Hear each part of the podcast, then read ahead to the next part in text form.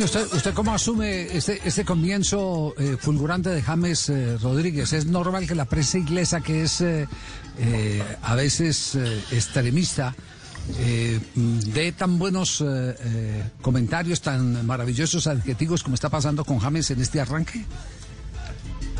Javier, lo que pasa es que como James llegó al Everton, un equipo que no ha tenido una estrella de esas características, por eso es que todo lo que hace James y lo que vaya a hacer durante todo este año va a ser noticia.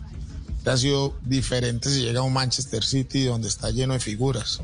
¿Cuándo pensó ese equipo que iban a tener a James en sus líneas? Una cosa, pues claro, para el fútbol inglés y para el Everton es algo muy bueno y para James también, ahí se tiene que sentir como a él le gusta, mimado, cómodo, eh, que todo el mundo lo quiere, que, que, lo admiran y eso le va a servir para, para seguir mostrando eh, su fútbol.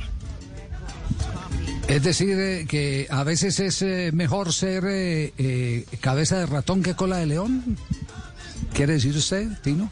Yo sí, ¿Es yo creo que sí, claro. ¿Sí? Seguro. Es que en el Real Madrid solo se paraban bolas, llega un equipo donde prácticamente James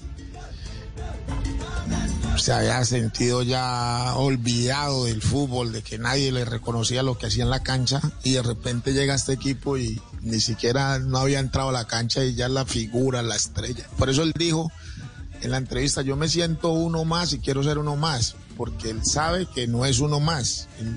El estatus de figura, de crack, lo tiene todos los futbolistas de, de Inglaterra, eh, de, todos los equipos han hablado muy bien, han hablado maravillas de James, porque le vieron esas condiciones, que las condiciones de James, o sea, el toque de pelota James es exquisito, es diferente, y eso lo va a hacer figura de aquí en adelante todo lo que jueguen en este equipo.